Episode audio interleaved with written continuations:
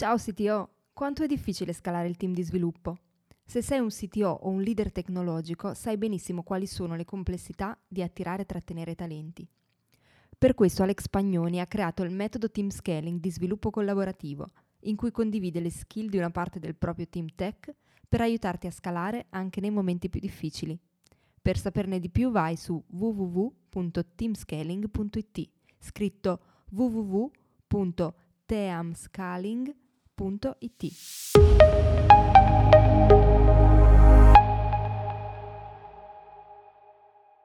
Benvenuti a tutti e benvenuti a questa puntata del sito Lunch. Oggi parliamo di eh, crescita e scale up in Italia con Alex Pagnoni, che è il fondatore della community del sito Mastermind, e Simone Basso, che è CPTO di Indie Campers. E insieme a Alex e Simone parleremo appunto di quali sono le migliori strutture organizzative e i modelli per scalare in Italia e quali sono gli ostacoli e le trappole che frenano la crescita di aziende start-up in Italia appunto.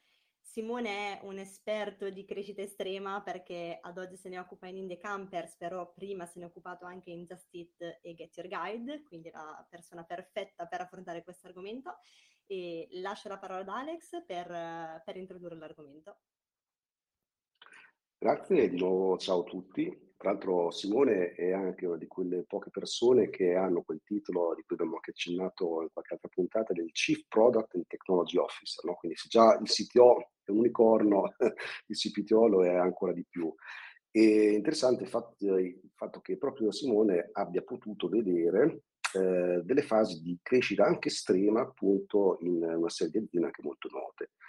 E chiaramente quelle fasi lì sono quelle in cui si può fare successo o anche l'insuccesso delle aziende, nel senso che si può fallire anche per troppa crescita, no? Perché comunque nel momento in cui c'è una crescita esplosiva, ecco, quello è poi il momento in cui si può creare anche tanto caos. Questo ho potuto vedere io stesso in diverse realtà, spesso magari con Accelerant vado a fare consulenza, che sei in uno stato iniziale in cui il prodotto è stato lasciato sul mercato e ha una grande trazione, e all'improvviso magari un team di 5 persone diventa di 50 o 100, eccetera. Cioè, mi capita spesso proprio di parlare con, con imprenditori tech e altri CTO che hanno proprio l'obiettivo di assumere nel giro di 3-6 mesi 50, 100 persone. No? Anche questo già l'ho detto varie volte, sono sempre obiettivi molto molto importanti e sono proprio quelli i momenti in cui poi o uh, si affronta da subito la crescita in un certo modo, oppure poi dopo potrebbe essere troppo tardi per uh, affrontare delle situazioni.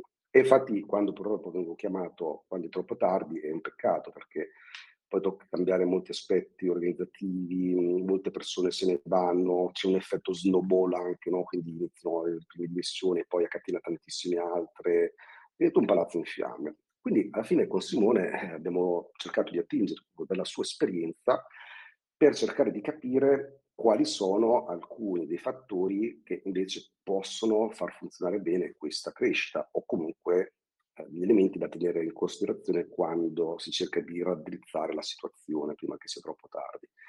Questo porta anche a definire una sorta di, diciamo, avere anche proprio un'idea del target di questa crescita e poi definire anche una roadmap tech, ma non roadmap del prodotto, ma proprio dell'intera area tech, al punto che eh, Simone è venuto fuori anche il concetto di framework di crescita, addirittura due framework, perché uno per le persone e uno per il team. E su questo visto che poi Simone ha scritto anche un bel articolo su Medium no? per uh, riassumere un po' di concetti che abbiamo discusso assieme dove ha messo in chiaro anche lì il fatto no, che a un certo punto si arriva ad avere team cross funzionali che collaborano in un certo modo con iniziative trasversali, un po' come ad esempio si può vedere tipo nello Spotify Model o simili. C'è la parte importante di knowledge sharing, eccetera, eccetera. Però a questo punto lascio la parola a Simone, così magari ci può fare un recap anche di quello che è scritto nell'articolo, che è veramente molto interessante, e, e, poi vediamo insomma su quali direzioni possiamo parlare se c'è qualche domanda. Vai pure Simone. Perfetto, ciao a tutti intanto. Eh, sì, come dicevo nell'articolo, eh, a parte la prima parte che è la crescita personale delle persone, quindi avere dei framework per uh, sviluppare sia i manager che gli individual contributor, capire come possono crescere in azienda nel, nel corso dei 3, 4, 5 anni è, è, estremamente importante. E quando si parla di team, eh, soprattutto a Just l'esempio dove sono stato là più tempo, forse 6 anni, in 6 anni abbiamo fatto più o meno una reorg ogni 12-18 mesi, quindi ogni volta che raddoppiava l'azienda cercavamo di, di modelli nuovi e come, come, riorganizzare i team. Eh, e abbiamo imparato tantissimo, questo era un po' prima della, dello Spotify model, di tutti quegli articoli che sono usciti su cross-functional team e, i diversi ruoli dei, dei, dei team leader, no? e, e, quindi là, le abbiamo provate un po' di tutte, cioè, tante cose non hanno funzionato, tipo a un certo punto avevamo eh, team gestiti dai product manager, quindi c'erano i product manager che facevano il line manager degli ingegneri eh, nei team senza avere le, le, competenze o a un certo punto abbiamo tolto gli engineering manager eh, e c'erano tipo degli scrum master che non erano dedicati al team e cercavano di gestire il team eh, e, e, anche là ci sono pro e contro, cose che funzionano e non funzionano.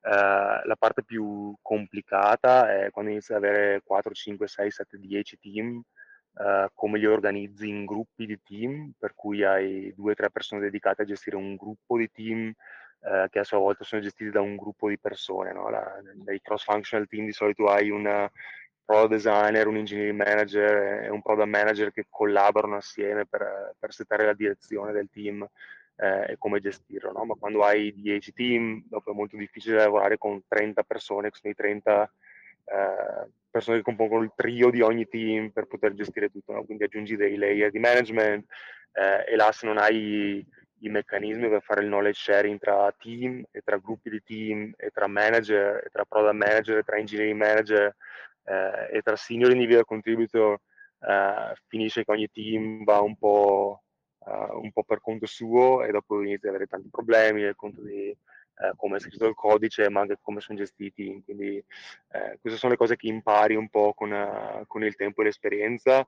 Eh, e comunque non c'è un modello che funziona. Se, se, guardi sul mio video un po', c'era un ragazzo che ha commentato ieri eh, o questa mattina diceva sì, sono d'accordo con tutto, ma non mi piace il ruolo dell'engineering manager perché è un glorified Scrum Master senza, Uh, senza responsabilità chiare. Uh, sì, ho visto anche quello succedere, no? quindi devi, devi essere eh, quando crei dei ruoli devi scrivere quali sono le, le, le, competenze e le responsabilità di ogni ruolo, così è chiaro a tutti cosa, di cosa sono responsabili, eh, di cosa devono collaborare con altri, mentre eh, cosa, cosa, devono delegare, cosa devono, devono gestire, gestire, a modo loro. Quindi è, è, molto complicato e non credo ci sia un, un blueprint eh, che funziona per tutti eh, ma cioè, ah, inizia ad esserci un sacco di materiale da, da un sacco di scale up su, su, cosa funziona e cosa non funziona nei modelli diversi. No? Quindi quando, quando, scegli un modello fai sempre dei trade-off, nessun modello è perfetto, quindi devi scegliere quale pene vuoi avere in futuro mentre per cosa stai risolvendo in questo momento qua e dopo è anche vero che devi, essere, devi avere sempre una open mind e pensare ogni, 6, 12, 18 mesi, cosa va, cosa non va, come magari riorganizzi i gruppi di team o magari uh, togli un team perché un progetto su cui stai lavorando non vuoi più investire, ma riallochi le risorse e le persone a, a qualche altro progetto. No? Quindi team structure come, la, come l'architettura di un sistema non è mai qualcosa che scrivi una volta e dopo per tre anni non la cambi. Cioè, è come un organismo vivente, no? quindi devi sempre cercare di capire come si sta sviluppando. Allora, intanto grazie Simone. Oggi si vede che siamo ormai tutti in mentalità vacanze perché siamo pochissimi, ma dire che ci sta visto il giorno. Eh, però in realtà di domande da farti ne abbiamo un buon numero, anche perché le abbiamo raccolte anche sui social. Per esempio, eh, nel post su LinkedIn del sito Mastermind, che ha avuto uno scrollo di like, sono voluto fare anche alcune domande interessanti. Però prima volevo chiedere, se siete presenti, c'è qualche domanda o qualche considerazione, se no dopo ti faccio qualche domandina. Sto fare una considerazione che è un po', cioè l'ho, l'ho fatta diverse volte, ho sentito fare, condividere molte volte quando si parla di complessità nel avere, fatto che si hanno tanti team, tanti prodotti, come interagiscono, tutto alla fine, secondo me, va al punto fondamentale che, che il software non è standardizzato, per cui la produzione di software e quindi la sua gestione non è qualcosa che si può vincolare a delle regole ferree che dà degli standard per cui puoi dire ok, imposto in questa maniera tutto funzionerà. È veramente un lavoro fatto soprattutto perché sono le persone che contano, no? Quindi anche prima sentivo dire non sono definiti, cioè qualcuno si lamentava, l'engineering manager non, ha, non è stato definito bene cosa deve fare, queste sono le sue responsabilità, eh, ma quando anche lo definisci poi um, ci sono sempre delle cose che sfuggono, no? Cioè, non è una cosa proprio bianco e nero. Quindi la complessità secondo me bisogna darci pace, ci sarà sempre, ci sarà sempre. Sono solo le persone che in base alle persone che hai scelto le cose andranno meglio che, che, che, in altri casi dove magari le persone sono state magari coinvolte senza, uh, senza motivarle, senza nessun coinvolgimento diretto e allora a quel punto puoi dargli tutte le direzioni, le regole che vuoi, ma non, funzionerà molto bene. Sì, cioè, per quello che, di cui parlavo anche di bisogna avere chiare le competenze, non solo il modello, ma anche le competenze di chi vuoi assumere per, per fare quei ruoli. No? Se tu guardi, tante aziende hanno modelli diversi di engineering manager, qualcuno è più hands-on, qualcuno è più heads-off, qualcuno è più delivery, qualcuno è più uh, tech leadership, anche, anche, i titoli no? tra engineering manager e engineering lead, eh, c'è un sacco di roba che non si capisce bene che non è chiarissima, quindi uno deve capire bene qual è il suo modello e che persone con quali competenze ha bisogno per, per essere eh, successful nel modello scelto. Cioè, a me è capitato molto, soprattutto a Indie Campers adesso dove eh, facevo fatica ad assumere engineering manager come li volevo io e ho promosso individual contributor interni, però vedi che la, ci mettono un sacco più di tempo per essere per fare il lavoro dell'engineering manager perché non, non, hanno chiarissime, non hanno le competenze e per gestire le persone, per fare gli one-to-one in modo effettivo, eh, per fare il project management, quindi devi insegnargli un sacco di cose, no? quindi devi analizzare i gap e capire come riempirli. Eh, ma ascoltavo anche la, eh, il CTO Lunch che, fatto, che avete fatto la settimana scorsa con Nicolò, che avevo assunto io a Get Your Guide, ho lavorato qualche anno con Nicolò, eh, che ha parlato un sacco di differenze tra engineering manager, senior engineering manager, manager di manager. Eh, quando inizi a scalare e avere più di 30, 40, 50 persone nel team, hai bisogno di persone come Nicolò, eh, con un po' di esperienza eh, che l'hanno già visto e che possono aiutarti anche a crescere gli altri engineering manager, no? Quindi, però sì, è una questione di capire bene qual è il tuo modello e quali sono le competenze che servono per far funzionare il tuo modello. E poi c'è la trappola che purtroppo questa secondo me è proprio tipicamente italiana, si cerca di dare troppi ruoli, troppi ruoli diversi alle stesse persone. Questa è proprio una trappola che vedo che ci cascano quasi tutti e non c'è niente da fare.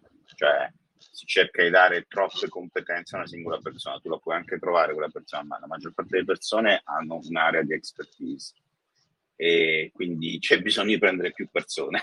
Se hai bisogno di essere forti in due aree diverse, hai bisogno di prendere due persone diverse eh, che devono lavorare insieme, ma ognuno ha le sue competenze. Quindi lavoro di gruppo, ognuno porta in campo quello che sa fare bene e invece la trappola in cui ci cascano quasi tutti è no vabbè allora gli facciamo fare questo e questo e quindi si cerca anche di farlo crescere in altri aspetti quando in realtà non lo devi far crescere in altro aspetto, devi semplicemente prendere un'altra persona. Sì, questo, questo, l'ho visto un sacco anche in Portogallo e credo sia una questione di risorse, eh, anche di mentalità, ma anche e soprattutto di risorse. No? Se tu lavori per uh, scale up in Nord Europa che hanno VC hanno fatto raise enormi, quindi non hanno questo problema di essere super efficienti con, con, le risorse che hanno, è più facile avere, ok, assumo un nuovo headcount perché mi serve questa competenza specifica, eh, costa quel che costa, ma lo fai. Eh, in Italia, in Sud Europa specialmente, dove mancano un po' queste realtà che, state, che hanno fatto raise significanti, cerchi di essere più efficienti con le risorse, ma eh, risulti meno efficiente perché alla fine hai uh, jack of all trades and master of none, no? Quindi trovi questi generalisti che sì, ti, ti, fanno andare avanti, ma magari sì, avere più specialisti funziona meglio.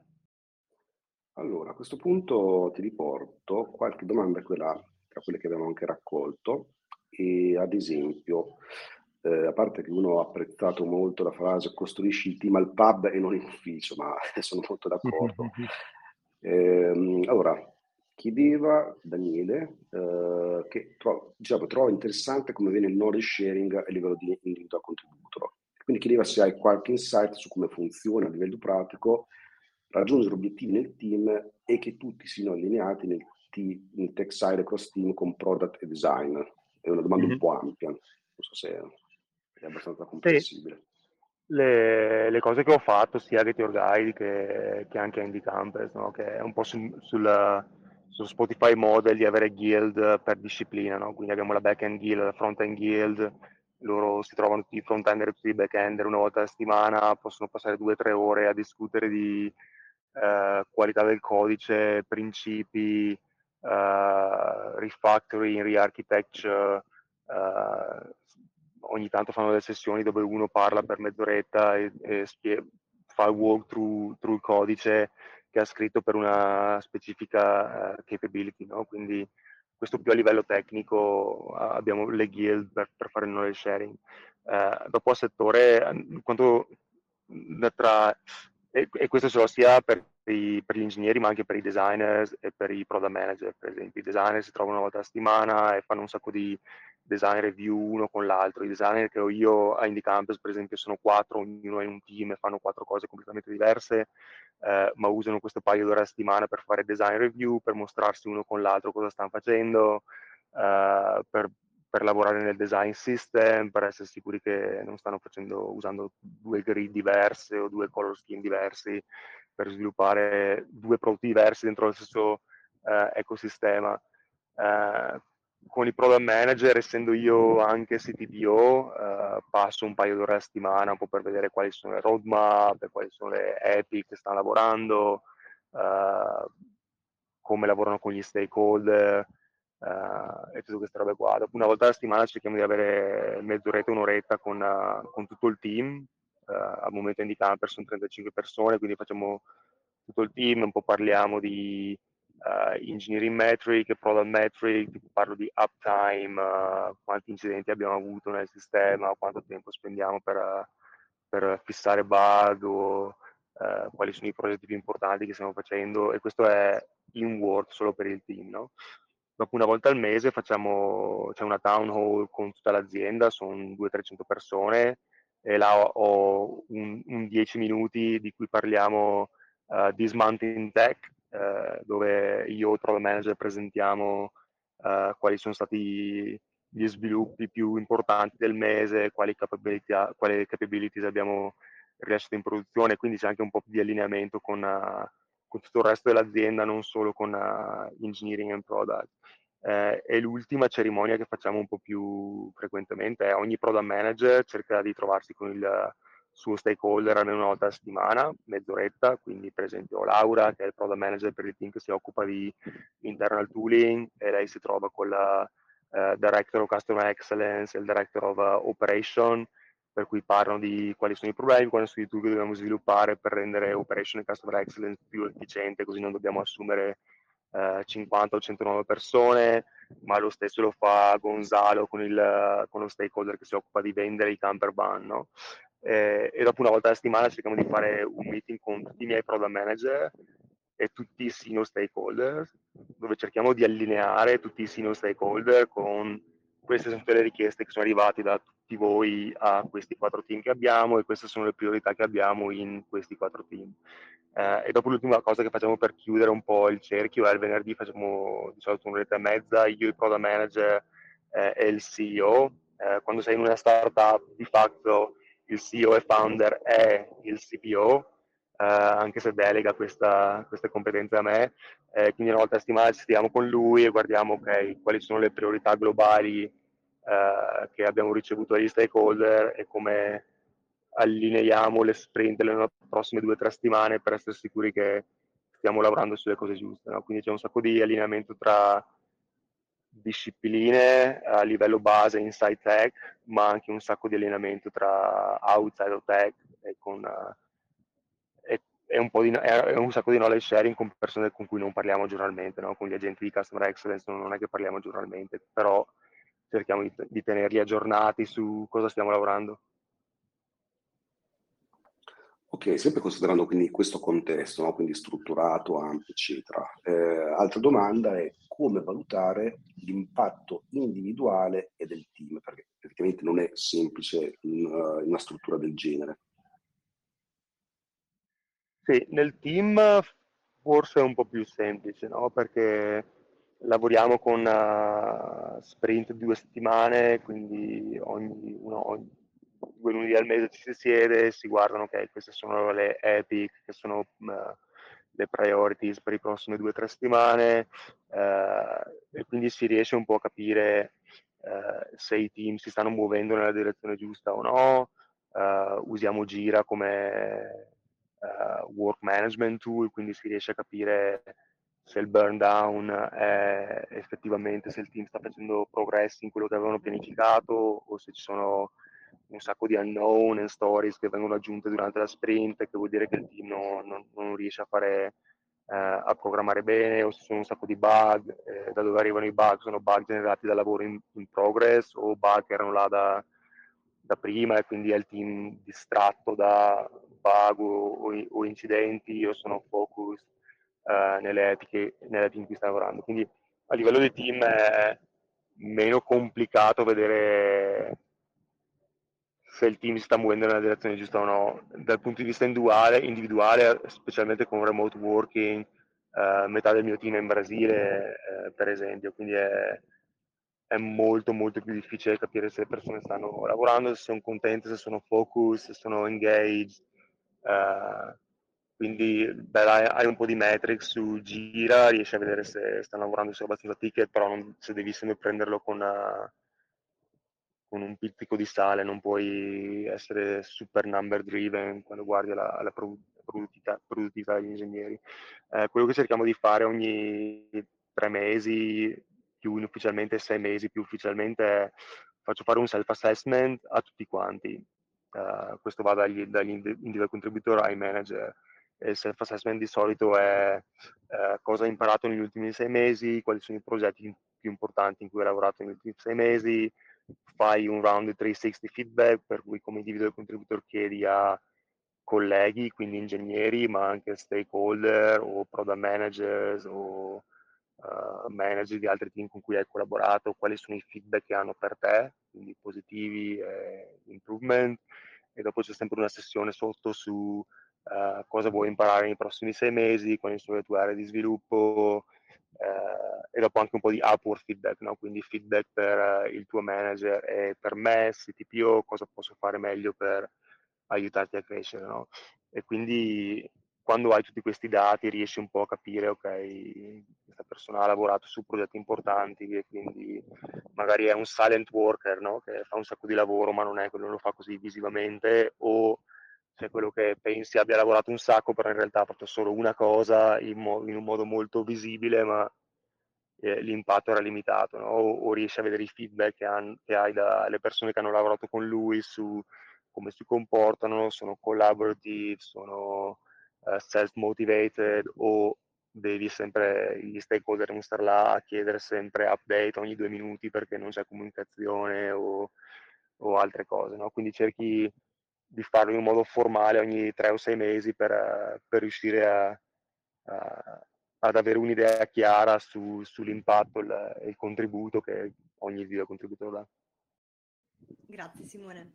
Io avevo un'altra domanda che, da farti. Eh, abbiamo pubblicato, prima di pubblicare la, la puntata del sito show a cui sei stato ospite con Alex, un poll sulla community in cui abbiamo chiesto ai membri della community che cosa frena la crescita e lo scale up in Italia. E eh, soltanto una persona, che è Roberto, che partecipa oggi, quindi magari poi ne, ne parliamo insieme, ha risposto che la crescita è frenata dal fatto che mancano i fondi e quindi non ci sono i, i capitali e investitori privati. E ti volevo chiedere, tu di questo cosa ne pensi? È vero che in Italia non ci sono i fondi oppure è soltanto un, un mito? Perché in realtà noi abbiamo fatto anche, Alex ha fatto una chiacchierata proprio qualche settimana fa con Carlo Martini di Wiraki, eh, che diceva che in realtà eh, è, è, soltanto un mito, nel senso che i fondi ci sono e la crescita di start-up o aziende comunque è frenata più da un problema di tipo culturale, quindi il fatto che fare start-up sia percepito come quasi un, un gioco piuttosto che un lavoro, fare impresa, quindi più un, un passatempo. Ecco. Tu cosa ne, cosa ne pensi su questo? Eh, osservo che in Italia non non c'è ancora o ci sono pochissimi cosiddetti unicorn, no? quindi le, queste società che sono cresciute a, a, alla, alla, billion valuation. Vedo che si sta, stanno movimentando un po' le cose, soprattutto Milano, uh, Satispay, eh, eh, Casavo, credo, ci sono tre o quattro aziende che eh, stanno crescendo e stanno crescendo bene. E se tu guardi nei, nei, dati statistici, nei soldi che sono investiti in aziende italiane, siamo sotto il livello della Svizzera per, per, per capitali investiti. Non so se è una questione che manchino i soldi, ho sempre avuto l'impressione che in Italia i soldi sono in mano forse a famiglie un po' più eh, vecchio stile, quindi investono in più sulla fabbrica e sul bene fisico che sul bene eh, non tangibile come, come il software o l'e-commerce, no? che è, è, un po' strano. Se tu vedi l'evoluzione delle startup in Europa, no? l'Inghilterra è partita 20 anni fa, 20-25 anni fa con questo ecosistema di banche eh, e DC, small DC, forse anche perché parlando inglese era più facile un po' questo crossover da, dall'America all'Europa.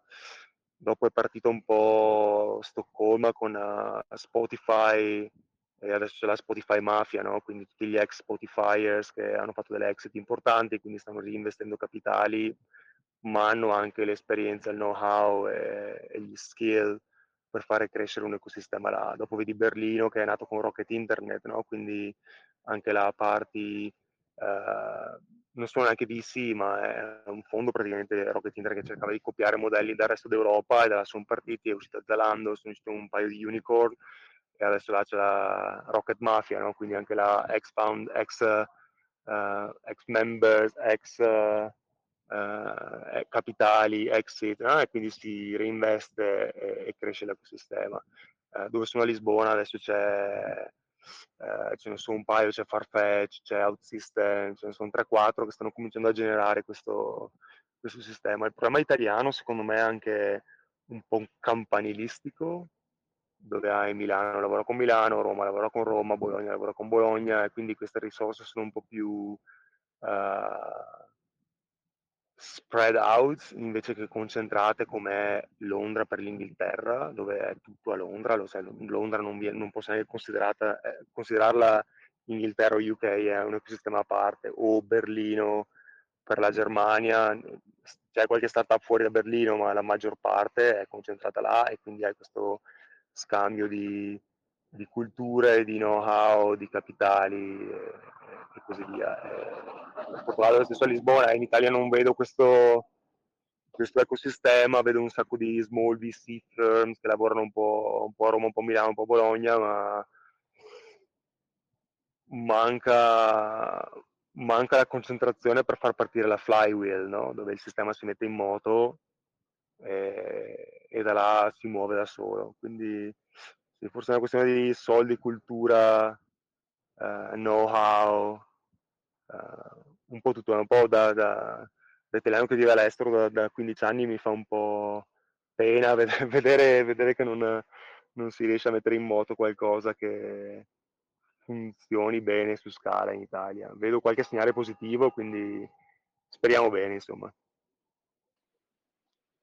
ma anche fondi di investimento italiani. Cioè, insomma, magari tu sei più aggiornato, conosci fondi di investimento italiani che fanno investimenti su startup. No, ce ne sono pochissimi. So che c'era Exor no? del, del, sistema Fiat che hanno fatto qualche investimento, ma anche in Europa, anche in Portogallo, non è che investono investitori portoghesi, cioè, hai queste VC firm no, certo, americane certo. che adesso si stanno spostando quasi tutte in Europa e quindi trovi soldi e capitali europei. Forse il programma italiano, forse simile a Portogallo, anche un po' il sistema di tasse, tassazione, il costo del lavoro, la complessità legale, giuridica di far partire start-up e assumere. Cioè, vedo in Portogallo il, le tasse per i, porto, i, lavoratori portoghesi sono al 50%, forse anche più alte, cioè è una roba assurda e quindi trovi un sacco di lavoratori stranieri, cioè inglesi, tedeschi, americani che lavorano in Portogallo perché c'è un regime fiscale agevolato per attrarre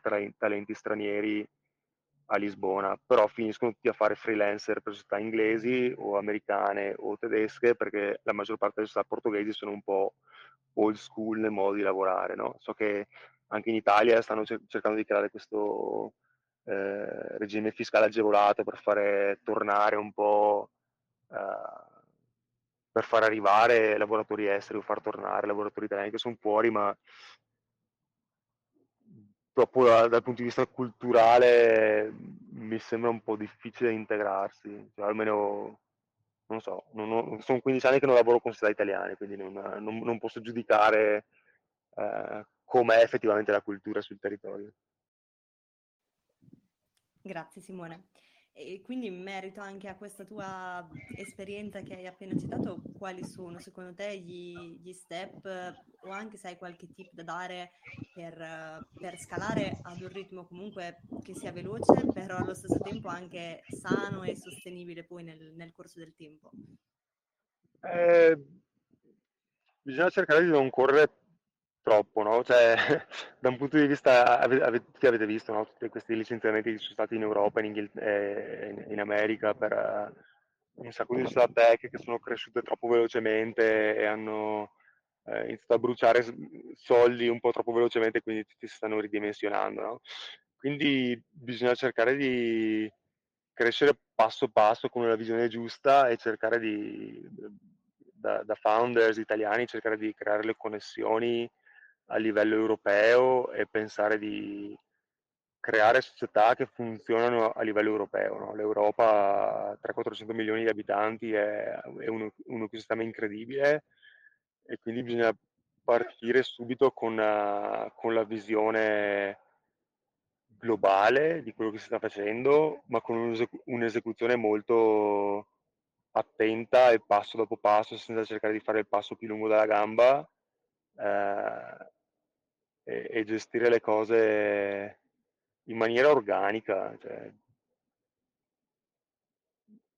sì, questi, questi sarebbero, sono i miei, i miei punti di vista. Ho visto sì, vedi un sacco di società che hanno fatto raise di 100-200 milioni adesso e si trovano a licenziare 30-40% del personale che non è effettivamente ti chiedi perché quindi, quindi speriamo questo riesca un po' a, a, calmare il settore del lavoro in Europa e, e cercare di, di, far sì che anche le società che non sono riuscite a fare questi raise enormi riescano ad assumere talento in modo più semplice, no? perché tutti sappiamo che negli ultimi due anni è stato praticamente impossibile, quasi impossibile assumere talento a, a, a prezzi competitivi. No? Quindi, stati, gli, altri, gli, ultimi due anni sono stati duretti per, per start-up non sono state ben capitalizzate.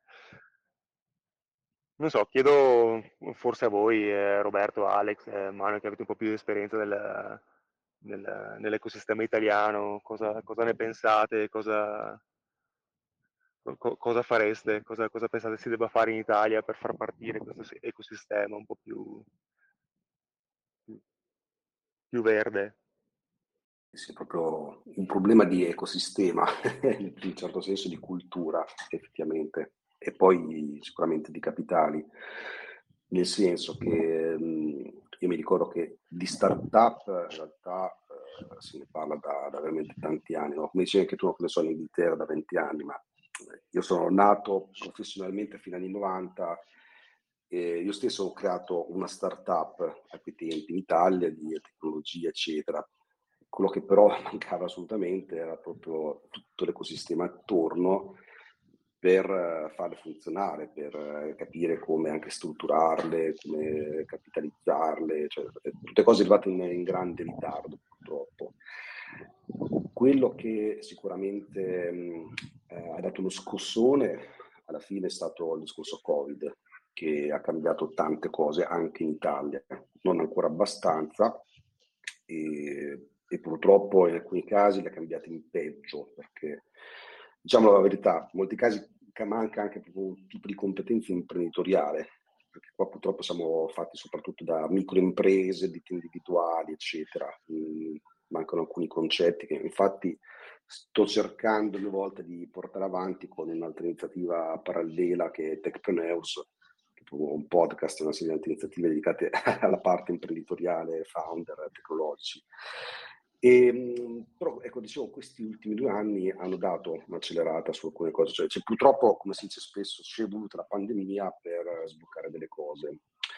Lo vediamo adesso anche in alcuni aspetti deteriori, relativamente parlando, nel senso che anche tu hai citato il discorso della difficoltà nell'assumere e soprattutto questo poi va anche in pari passo con un aumento gigantesco del turnover delle persone e, e in più molti talenti in Italia ce li stiamo facendo portare via da aziende estere, che però in parte sono le stesse che hai citato tu, che adesso stanno licenziando. Quindi vorrei adesso vedere infatti, a fronte di questo fenomeno qui, eh, per le quali molte aziende estere stanno frenando o addirittura stanno licenziando, se eh, qua in Italia ci sarà la possibilità di attingere di più al bacino dei talenti per sbloccare una serie di iniziative con cui io vedo cioè, rispetto a quando sono partito io, ma anche dieci anni fa, cinque anni fa, eh, ne vedo molte di più di iniziative, spesso appunto non capitalizzate abbastanza, però ce ne sono molte di più, hanno difficoltà molto a trovare questi talenti e a strutturarsi. Ecco perché anche noi stiamo cercando di fare divulgazione no, su questi temi, di come gestire la crescita, perché comunque in realtà in molti c'è questa volontà, c'è questo tipo di, di, di aspettativa di crescita, manca però ancora un po' questo ecosistema. Sempre il nostro piccolissimo, anche con questo mastermind, stiamo cercando di fare divulgazione su questi temi qui. E poi dopo, per fortuna, alcuni parte di mastermind a loro volta sono anche founder, imprenditori, quindi anche qui comunque c'è qualcosa. Quindi la domanda non, è, non ha una risposta semplice qua in Italia, in generale nel Sud Europa, in Italia in particolare. Io mi dedico soltanto a fare quello che nel mio veramente piccolo posso fare, che appunto è divulgazione, sperando che col tempo si sensibilizzino le persone ad agire in modi che dovremmo importare la cultura all'estero. Infatti altri contenuti che abbiamo spesso fatto sono come si pensa all'estero, cosa si fa all'estero, soprattutto in paesi anglosassoni. E, ehm, e anche qui sono stati feedback interessanti su modalità diverse di pensare. Quindi L'unica risposta che ti posso dare è questa, io cerco di divulgare, poi dopo non so se qualcun altro, appunto anche Roberto ha qualche, qualche idea, che poi tra l'altro anche Robby ha avuto molte esperienze da tuttora anche al di fuori dell'Italia. Sì, sono entrato uscito più volte. allora, eh, hai perfettamente ragione, la pandemia è stato un punto di svolta eh, però analizziamo un attimino. Allora, il, um, lavoro da remoto che ha decollato a livelli impressionanti, ovviamente mi concentro sulla parte tech, no? cioè tutti i lavoratori come me, come voi che lavorano nel mondo tech. E questo veramente ha, ha cambiato tantissimo, perché tutta questa accelerata ha incominciato a rendere veramente superfluo eh, il posto dove tu vivi, no? Quindi eh, da un certo punto di vista uno potrebbe sperare no, di, di, attrarre magari ehm, di nuovo persone che eh, sono interessate a lavorare sul mercato italiano, magari lavorano da remoto, oppure persone che sono in Italia. Eh, dall'altra in realtà secondo me si, si, sta andando verso un mercato così generale, dove in realtà la location è soltanto dove, dove tu hai interesse a vivere. Quindi io mi aspetto che molti italiani rientreranno in Italia ma continueranno a lavorare per l'estero. Anche quelli famosi licenziati eh, io la vedo difficile che eh, avendo le capacità di lavorare per un'azienda straniera, quindi essendo perfettamente integrati con l'inglese, con il modo di lavorare di, di certe aziende, cambino, eh, decidono di lavorare per un'azienda italiana. La vedo veramente difficile. È più facile che se erano costretti a stare all'estero, magari rientrano in Italia, ma continueranno a lavorare in remoto. quello che bisognerebbe fare in Italia è convincere i lavoratori all'estero a lavorare per, per aziende, per progetti italiani. Eh, però questo è, è, attualmente veramente difficile, secondo me. È veramente difficile perché c'è un modo di lavorare che eh, in molti aspetti è veramente differente, troppo differente da quello che sono eh, molte altre realtà all'estero. Io ho avuto esperienza con realtà anglosassone, perché è, è veramente differente. L'opportunità per l'Italia è che non deve convincere il lavoratore che sta a Lisbona piuttosto che a Londra a trasferirsi in Italia per poter lavorare in progetti italiani e quindi contribuire a sviluppare prodotti, diciamo, anche solo per il mercato italiano.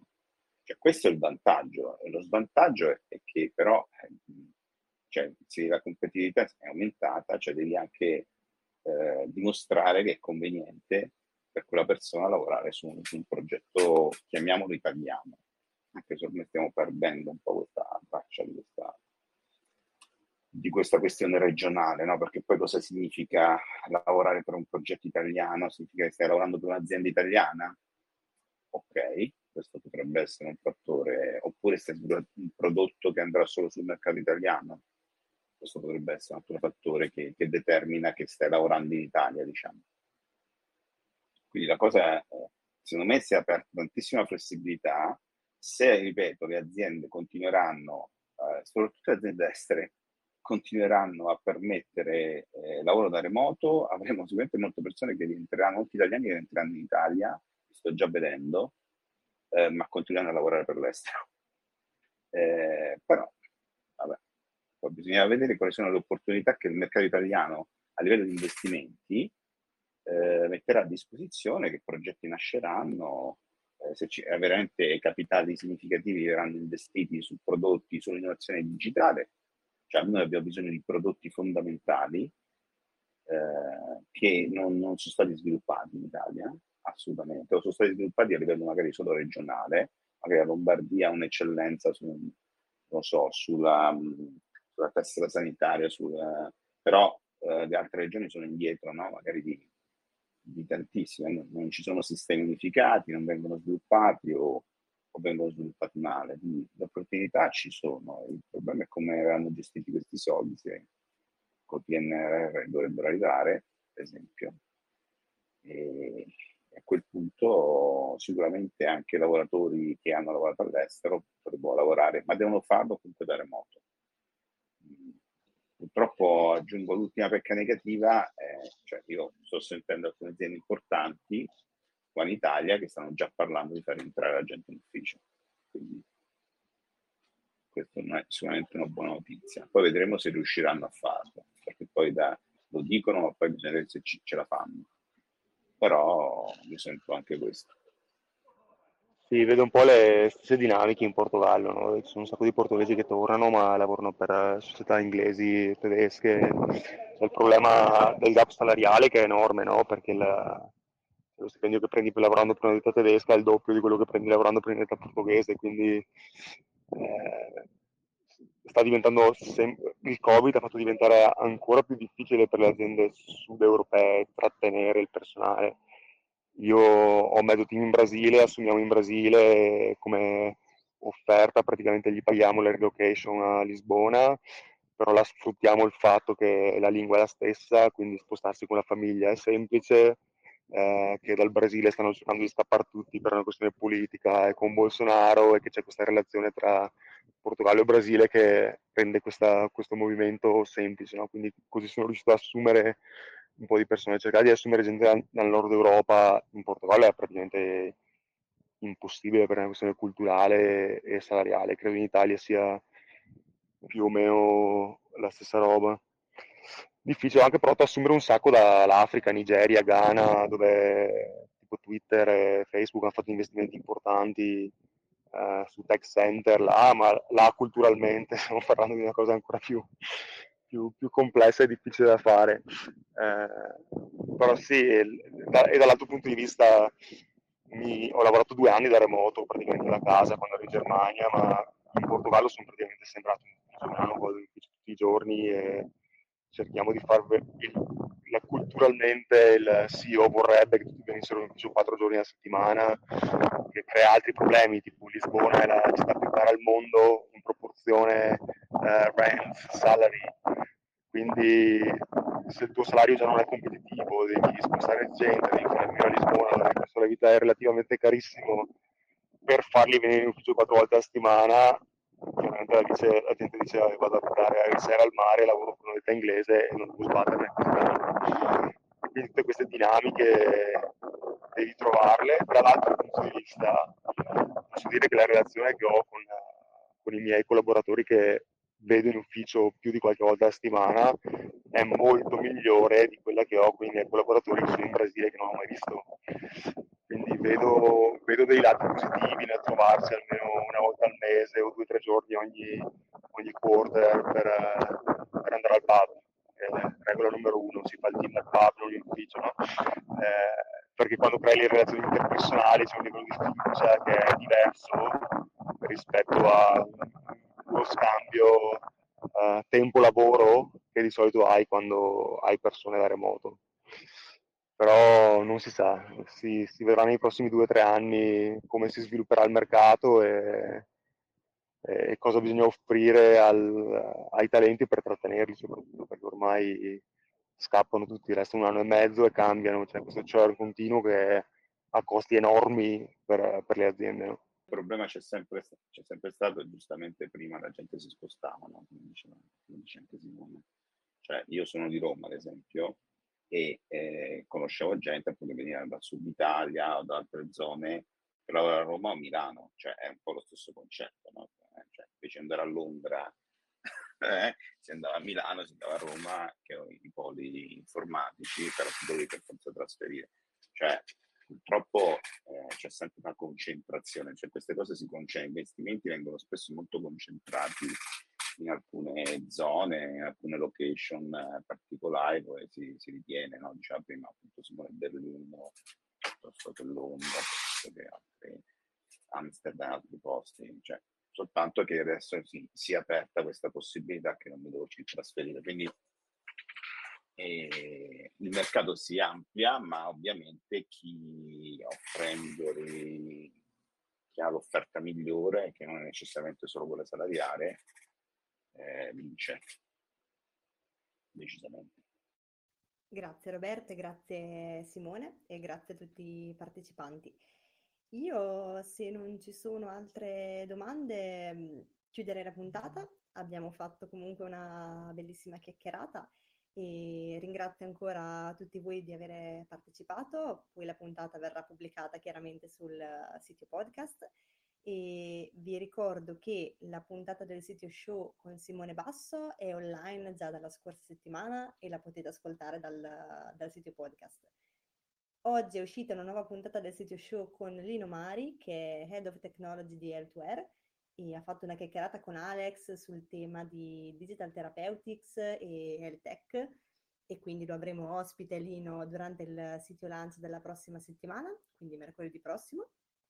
E poi vi ricordo, ultimo ma non per importanza, del prossimo evento live della community che faremo a Pavia il 16 settembre, che è un venerdì, al Control Alt Museum, quindi tema retro computing, e faremo una visita guidata al museo seguita da un aperitivo di, di networking. Trovate tutte le info e um, il, i link per l'acquisto dei biglietti sul canale events di Slack della community oppure anche sul blog nella sezione eventi del, del sito. Grazie mille a tutti e buona giornata. Ciao a tutti. Grazie a tutti. Ciao a tutti.